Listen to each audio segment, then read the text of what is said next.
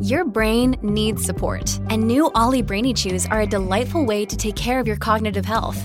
Made with scientifically backed ingredients like Thai ginger, L-theanine, and caffeine, Brainy Chews support healthy brain function and help you find your focus, stay chill, or get energized. Be kind to your mind and get these nootropic chews at olly.com. That's O L L Y.com. These statements have not been evaluated by the Food and Drug Administration. This product is not intended to diagnose, treat, cure, or prevent any disease.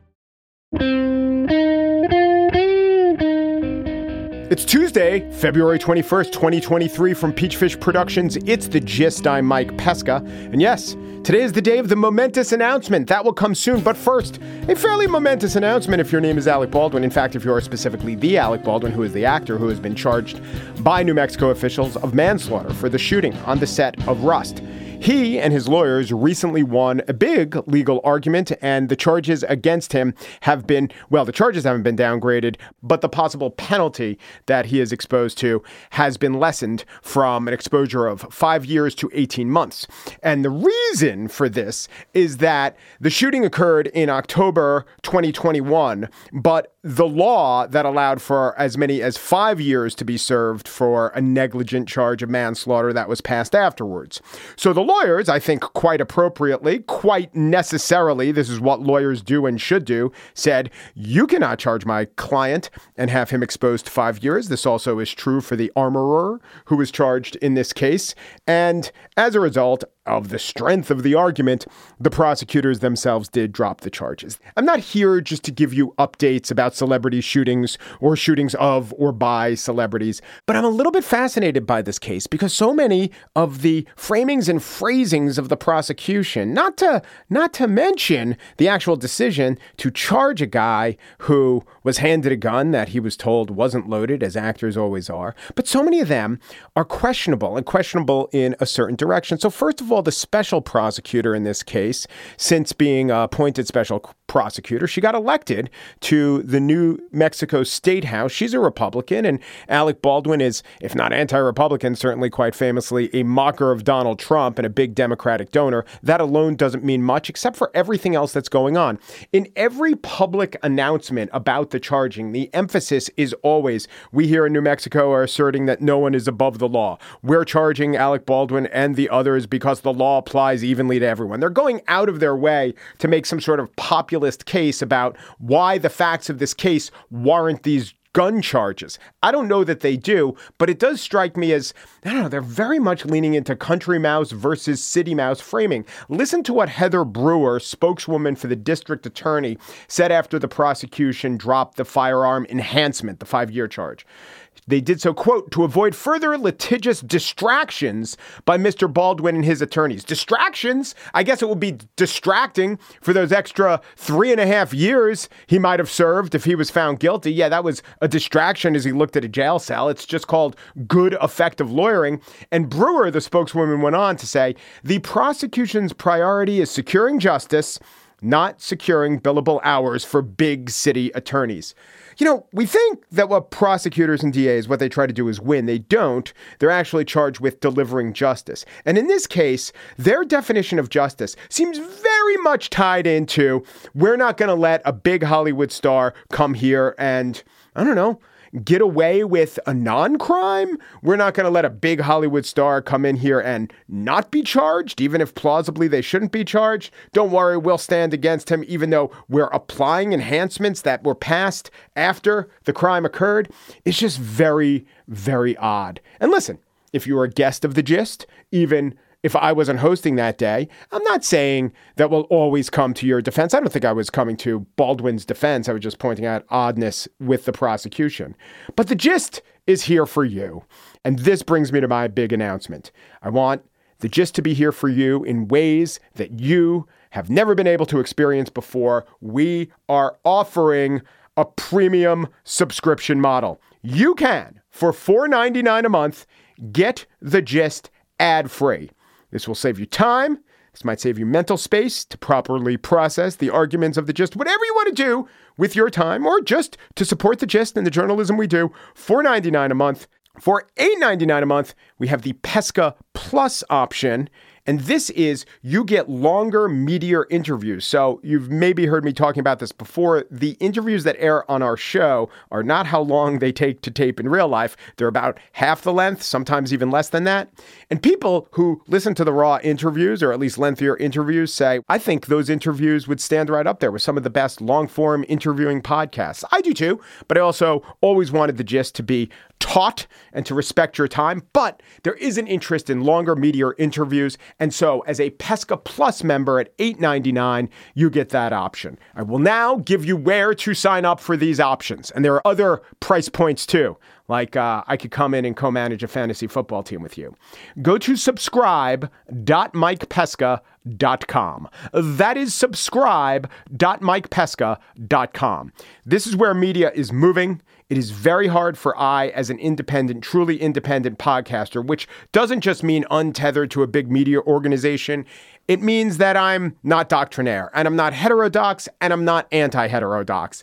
I just need the leeway. And so far, you guys in the audience have allowed me and supported my having the leeway to go where the arguments take me. And I take you there. But it's not easy. It's a lot easier to be recognizably identifiable as either left wing or right wing or some niche therein. So, this is what we have to do. This is what we, as a modern media company, has to do to survive and to bring you programming that really appeals to you and that is different from much of the other programming that you get. If you like the gist, you might like it for a number of reasons. But one of them is the independence of the program. And this allows the independence to remain, to obtain. Subscribe.mikepesca.com. On the show today, I will spiel about a somewhat related topic, one that I've been thinking about a lot audience capture or the importance, nay, the necessity, I said nay, the necessity for broadcasters, newspapers, reporters, outlets to sometimes risk pissing off their audience. But first, Tim Blake Nelson is an actor you know. He was in the Ballad of Buster Scruggs and Oh Brother, Where Art Thou? He just showed up in the Peacock series Poker Face. He played a stock car driver. Great episode. He's also the author of a book a first time novelist. You know, what they said when they were shooting Oh Brother, Where Art Thou? He was the only one who came in having read Homer. He was, I think, a classics major at Brown. It's an excellent book. It's called City of Blows. And Tim Blake Nelson is here to talk about it. And if you are a Pesca Plus subscriber, this is the first interview that we will give you the longer, meatier form. That is $8.99 at subscribe.mikepesca.com. That will be available. Everyone else, you for $4.99 could go ad free, or you could just choose to listen as you've always been choosing. Tim Blake Nelson up next.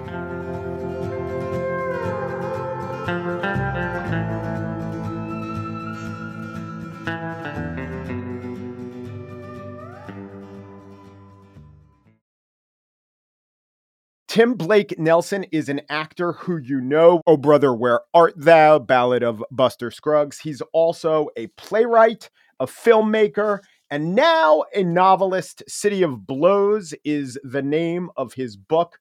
The City That Blows is Los Angeles. It's about Hollywood, but it's about the backstory of some of the dysfunctional and uh, pretty chaotic slash evil characters who inhabit the haunts of the industry that he knows and maybe tolerates, maybe likes. Tim, welcome to the gist. It's my pleasure to be here. I, I appreciate your having me on. So, I don't know if I hope this is a compliment, which is that I've watched many of your movies and I've always enjoyed them. And if you came on the screen, I said to myself, Ooh, it's Tim Blake Nelson. This will be good. I have never once been tempted to look up anything about your background. And I I don't know if that's a testament to you or just that you're doing the job that you're supposed to do, which is inhabiting a character.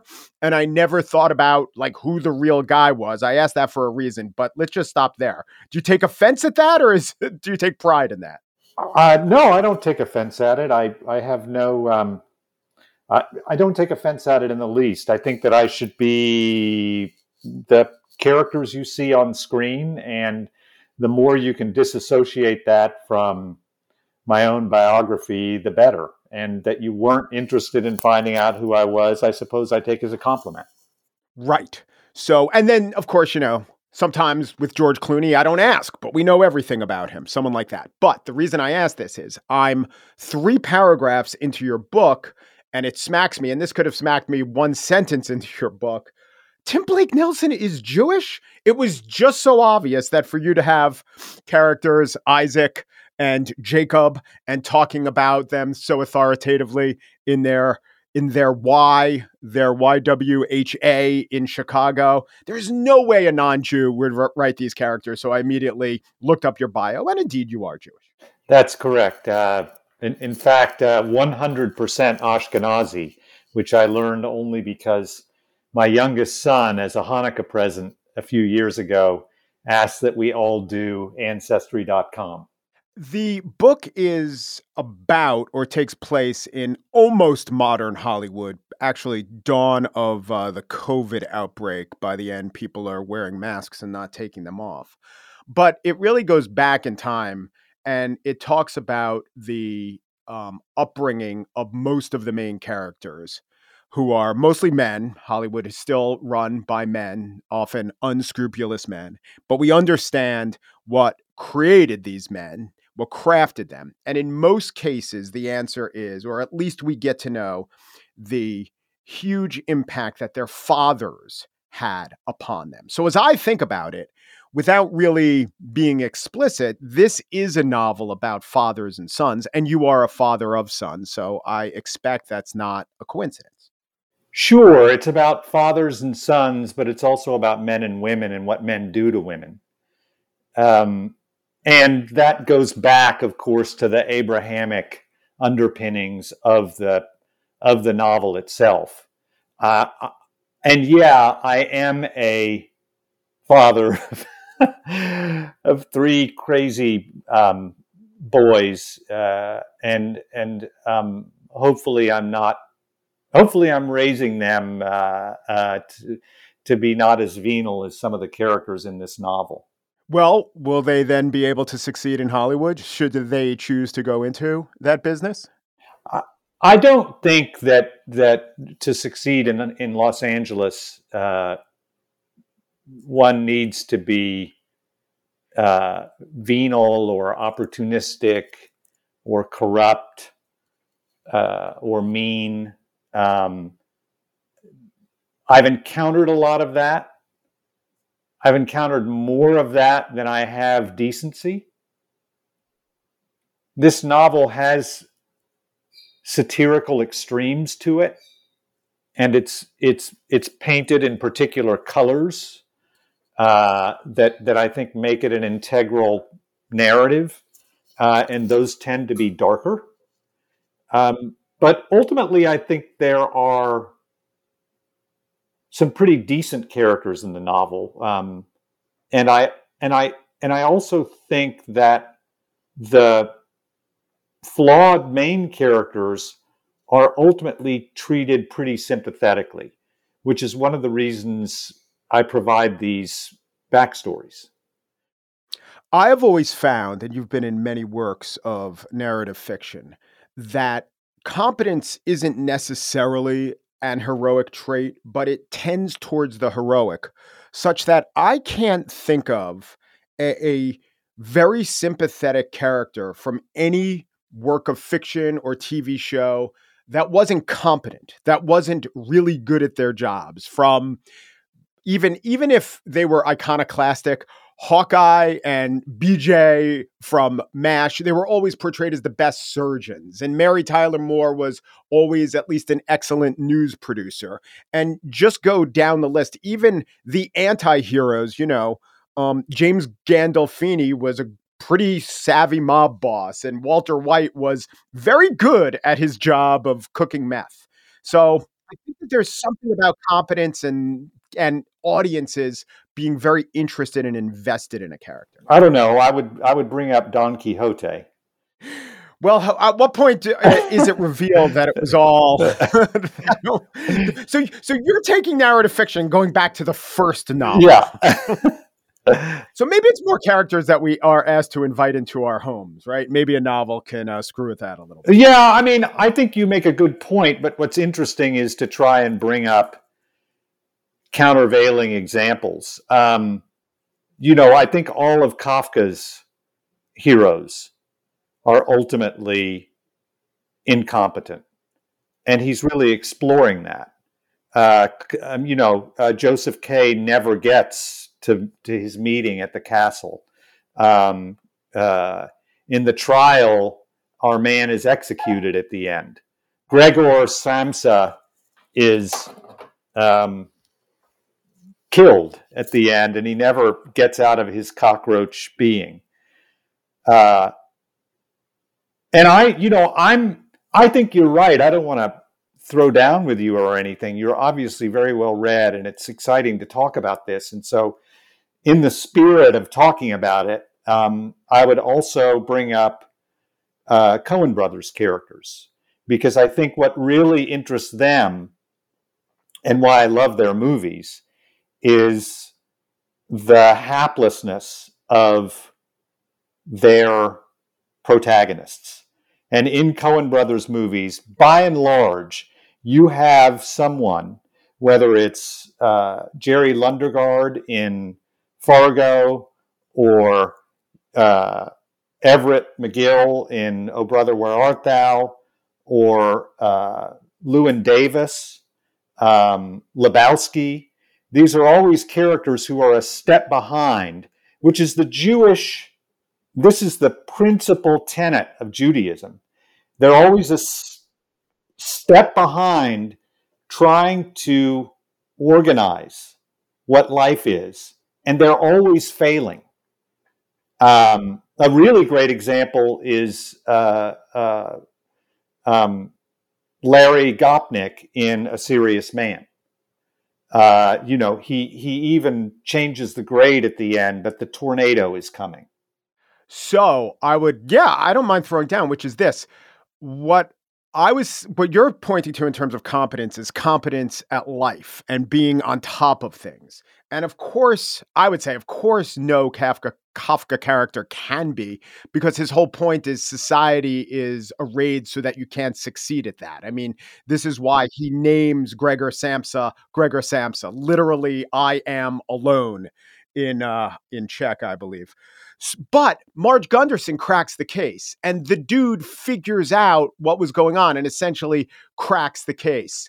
And um, I don't know if Nathan Arizona is the hero or no, he's probably not. It's um it's Nicolas Cage's character, but they're on top of things. You know, they have figured it out. They don't maybe win at the end and they're revealed it's revealed that society bests them just like the Korean War bests uh best Hawkeye. But I do think it's harder, just like Jacob in your book, knowing that this guy really does know the film industry. Um, I think it is one of the ways that the reader wants to at least be in his presence for a while. I think that's absolutely true. Um, yeah, uh, you know, I mean, we can go back. I, I see. I would argue that that the protagonist of Fargo is Jerry, I'm not sure what the what Joel and Ethan would say. I do know because I have insider information on it that when they were writing Fargo, they for what Fran brought to the role was was something quite unexpected for them. When they were writing it, they they saw Marge as just this kind of irritating, uh, irritatingly persistent uh, woman uh, who was just uh, a, a, touch too persnickety.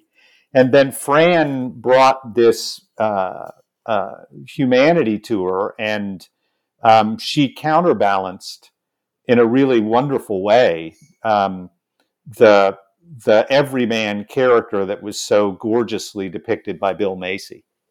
Did writing, honestly, uh, forthrightly about aspects of not just interracial marriage, but from the perspective of African American characters who are iconoclastic in their own right.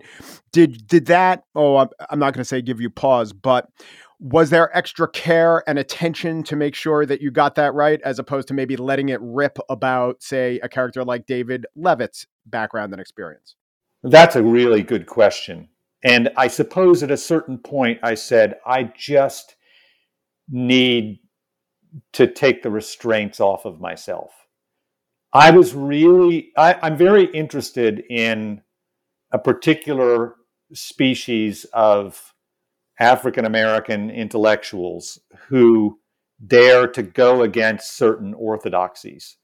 Um, people like Jason Riley, Thomas Sowell, uh, John McWhorter, uh, and the ec- economist um, Glenn Loury.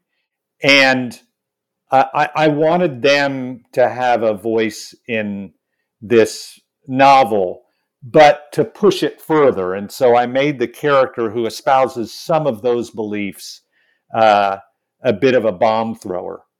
Um, and and in choosing not to restrain myself and to let him go a little bit, I, I hope anyway it allows those uh, uh, those passages um, to to land a little more. Uh, um, I don't want to say persuasively, but but but land more uh, resoundingly. Yeah, as authentically as everything else, right? Yeah, because the you know the woke movement and and particularly the Me Too movement really do get, I would say, get a good voice in the novel. And there's a scene in which the Jacob Rosenthal character gets called out, and he responds defensively and offensively in his defensiveness. Uh, and he recognizes it the next day and said, you know, says, you know, I was, I'm just threatened. Um, and and so I, you know, I'm, I, I wanted to give every side of these issues a legitimate and authentic voice. Since there is so much of both those movements, certainly the Me Too movement, um, there's a Harvey Weinstein type character, very clearly Harvey Weinstein. Did it give you the chance to play out thoughts, arguments, counter arguments, the best version of arguments that you don't even necessarily agree with? Was the book an opportunity for that? Yes. I, I mean, I would say more so I was interested in the predicaments in which the in which victims find themselves. Uh, but without making it a victim book. So there's a scene in in the novel that involves a pretty serious sexual assault. There's no other way of putting it, or you, actually a rape. Um, and there's actually two scenes, uh, and I've known actresses who've had that happen to them, and who've described in awful devastating detail the predicament in which they found themselves afterwards in either shutting up, swallowing it, and having a career, or choosing to expose what had happened and, in all likelihood, losing their careers. Now, I know that people have gone over this uh, uh, territory. Uh, there's a movie out this year, he, uh, She Said. But I wanted to do it in the novel in a really detailed way that looked at exactly how this kind of thing happens and really specifically how it can ramify in a way that's so persuasive that it causes people you know a, a, a, a, a, an existential it, it, it affects an existential decision for people whether they're going to do something about what's happened to them. Right, because in She Said, we hear their testimony, but in a novel like this, we inhabit their thought process as they're going through it. It's one of the great benefits of this art form.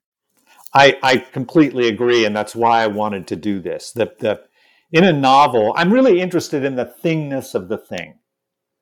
And so that if if if a film is is going to be a great film to me it has to be so filmic that you can't imagine it in any other medium. Same with a play. I'd like to go to a play and say well this could only be a play. Uh, and with this novel i wanted to do stuff that that you can only do in a novel and and not only stuff that's tolerated by the reader but is expected Uh, and that involves psychology, a lot of psychology and backstory. And readers of this novel will find uh, digressions inside of digressions. And I like that. I like in the middle of, of uh, uh Brothers Karamazov, you suddenly read this Grand Inquisitor story or the Onion Parable from Father Zosima. Um, and you can only do that in a novel. In, in a movie, you're attacked for it. Or actually, it won't even get in the movie because the, your financier or a studio will say, um, I, I don't like this because it takes too many detours. It needs to be streamlined. Tim Blake Nelson is the author of City of Blows, his new, his first novel. Thanks so much. Thank you.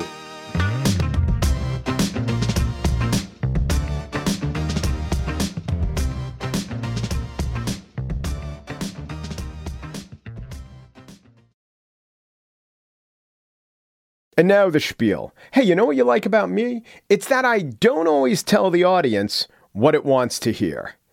I don't know that I'd be so grandiose to phrase it that I tell you what you need to hear. That's more how news orgs of yore or news norgs used to say it.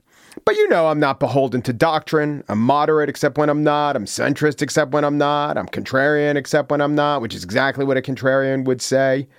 And you like it. How do I know you like it? You're here. Or maybe a better way to put it is you don't dislike it so much that you've left and not come back. But listeners always say, they do say this to me Mike, I don't always agree with you, but I appreciate that you lay out your arguments. Or, Mike, we're not in 100% agreement. Or something along the lines of, when I disagree, it's a good counter argument. But you know what they don't say? They don't say, I disagreed so often, I just said, you know, there are a lot of other uses for my time. I mean, they might say that to someone who's not me, but you know what they don't say? They don't say, I just disagreed so often that I said to myself, there are other uses of my time. I mean, they might say that to someone, they just don't say it to me, or at least they just don't say it in a place I have access to. In other words, they're out, they're gone, they disagreed too often. And I do think about this all the time. The guy who doesn't pander to the audience, oh, we all love that guy, the guy who tells it like it is, even even if the audience isn't predisposed to liking how it is, ah, that is great merit. Hero, right? Or seems to have merit.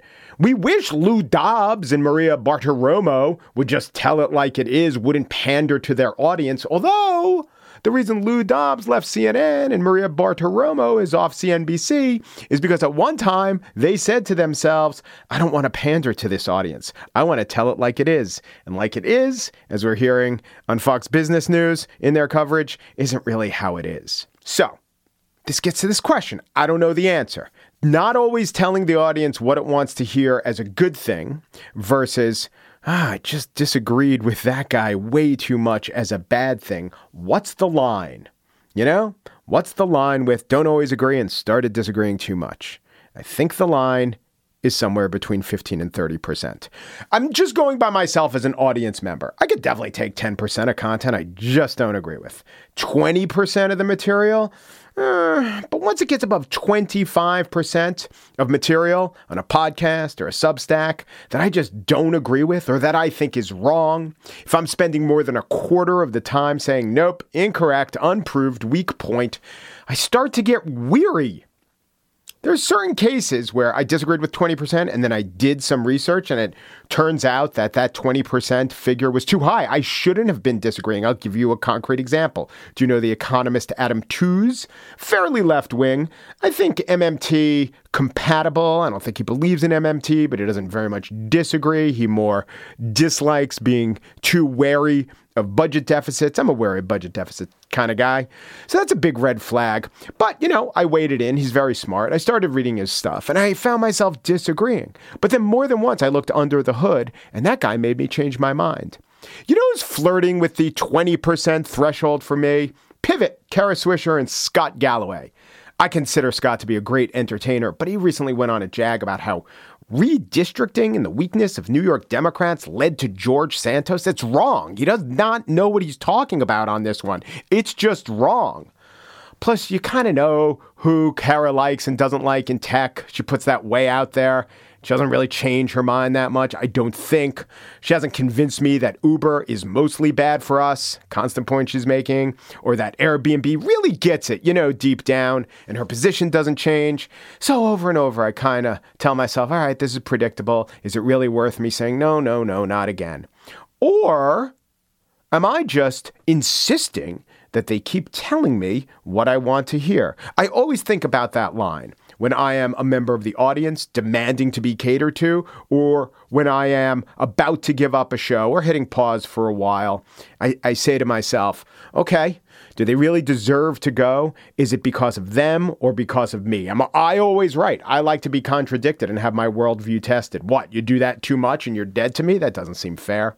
So once again, hey, you know, she doesn't always tell the audience what it wants to hear. Woohoo, Shiro! Or I stopped listening. She kept saying things, and I was like, ugh, I just don't want to hear it. Yeah, same phenomenon, different sheen. So what's happening now, as I hear it, and you should want to hear this, is that there are so few outlets that will consistently tell the audience what it doesn't want to hear, that are undoctrinaire. Or if they are, they're just the consistent, reliable opposition. That's a niche, right? Bari Weiss on the Free Press.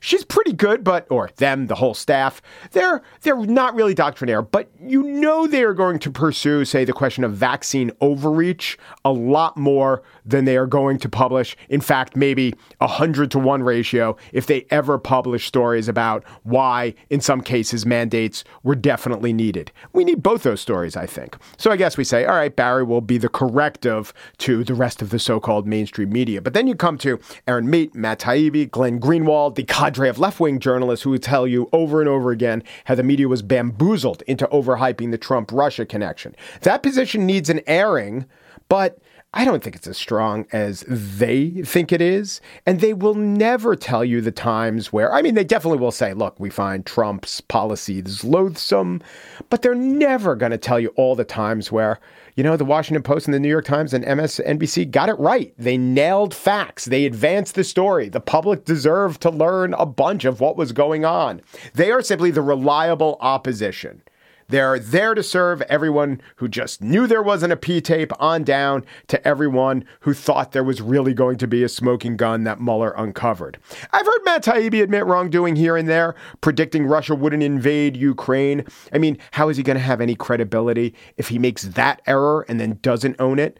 But on what the true analysis of Trump and Russia is, I think it's something like, well, there was a lot of media hype that was disproved or didn't pan out. There was also a lot of truth to a president who improperly knew the Russians were trying to affect the election and liked it. He just liked it. And he liked it because it benefited him.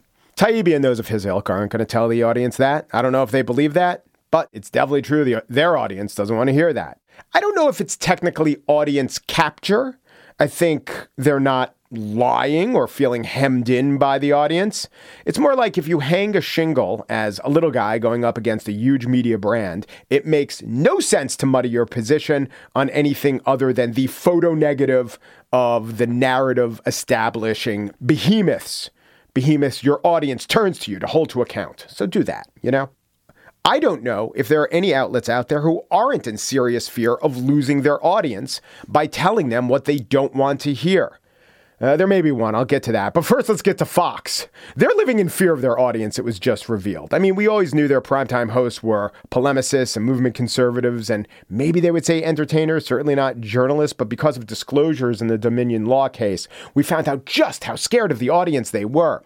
It became apparent to even the biggest pro Trump voices within Fox that the election lies told by Giuliani, Mike Lindell, Sidney Powell, they were all nonsense. And after the Fox News desk accurately called Arizona for Trump, and after elements of the news side of their network tried to make clear that Trump hadn't won, the Fox primetime host sensed danger. We can't say that. Hannity complained, quote, Fox viewers are switching the channel specifically to watch Sidney Powell as a guest, despite the fact that they knew Email showed they knew Sidney Powell was spewing nonsense. It's been revealed that one of Sidney Powell's sources wrote a memo that Fox cited on air, and this source described her own mental processes as like time travel in a semi conscious state. This source also said, and we don't know who she is because the court documents didn't reveal her names to save her embarrassment. She said that the wind tells her she's a ghost and that I've had the strangest dreams since I was a little girl. I was internally decapitated and yet I live. The reason why Fox kept airing Sidney Powell and her crazy claims that their own executives called wackadoodle was they lived in fear of their audience. They were deathly afraid of ceding ground to networks who were comparatively wackier and doodlier. Tucker Carlson wrote Do the executives understand how much credibility and trust we've lost with our audience?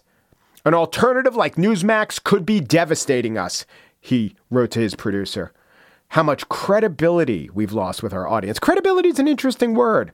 It has the same Latin roots as believe, so it's usually mean just how much they believe us, but it also has the same Latin roots as creed or credo, a set of beliefs.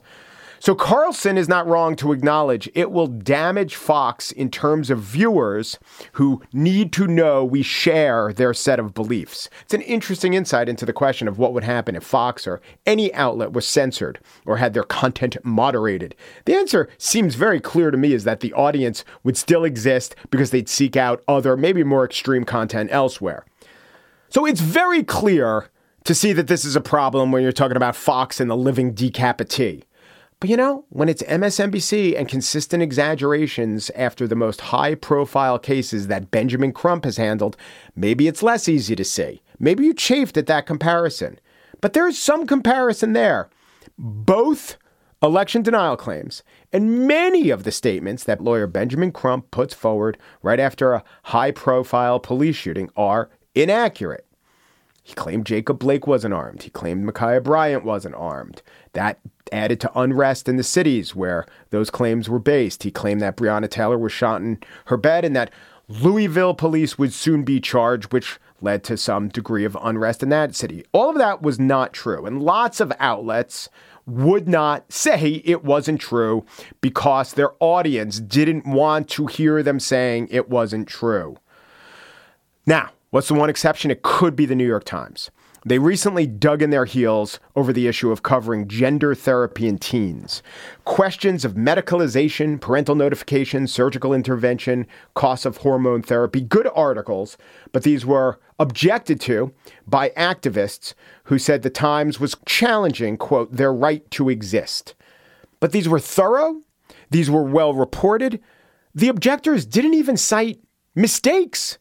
Their objection, the only substantive objections were things like the use of the phrase patient zero in one of the articles, the fact that a detransitioner, someone who changed to male, then changed back to female, was the president of an organization for detransitioners, and she was only identified in her personal capacity. These aren't even mistakes.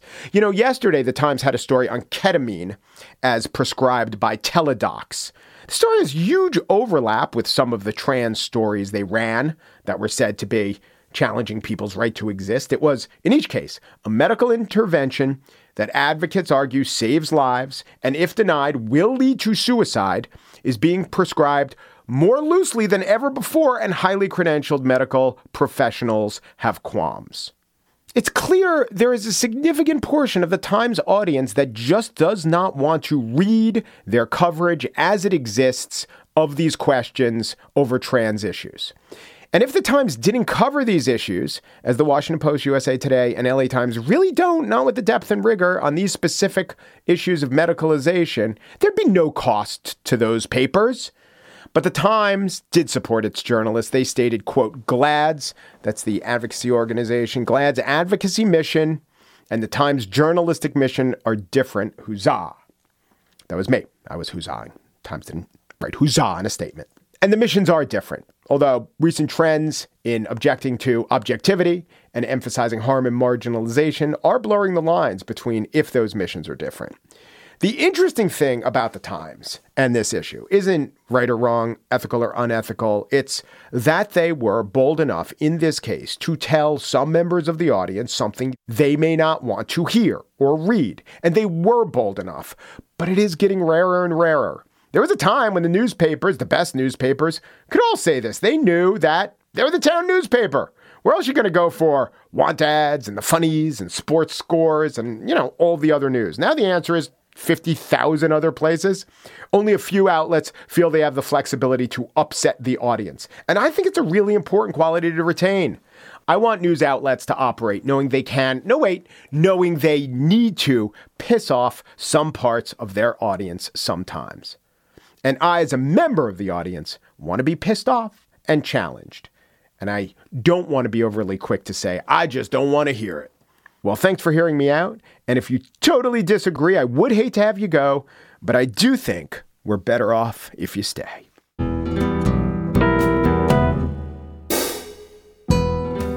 And that's it for today's show. You know, that whole spiel reminds me that subscribe.mikepesca.com might be a good way to bolster the kind of news organization that believes in sometimes risking pissing off the audience. I'm just saying, subscribe at mikepesca.com. Corey Wara is the producer of The Gist, and Joel Patterson's the senior producer. Michelle Pesca is COO of Peachfish Productions. She's spearheading much of the subscription initiative at great personal cost. The Gist is presented in collaboration with Libsyn's AdvertiseCast. For all your advertising inquiries, go to advertisecast.com slash the gist. Umpru, and thanks for listening. I think last night I went into a place that I shouldn't have gone to. No, you're too harsh on yourself. No, you because last night I was like, yes, the Democrats are like eating children beneath pizza shops. Yeah, but that obviously is there like are a people meme. watching that who don't know that I'm fucking with them. Yeah, what are you gonna be? They're like, what, "Thank what- you." What They're you? like, finally, Are you a, a young handsome person is saying it. are you Jesus? What are you gonna fix everybody? Come on, bro. You're there. You're there to tell jokes. I'm not here to fix people, but I'm certainly not here to like Stoke the flame. Yeah. divide the country.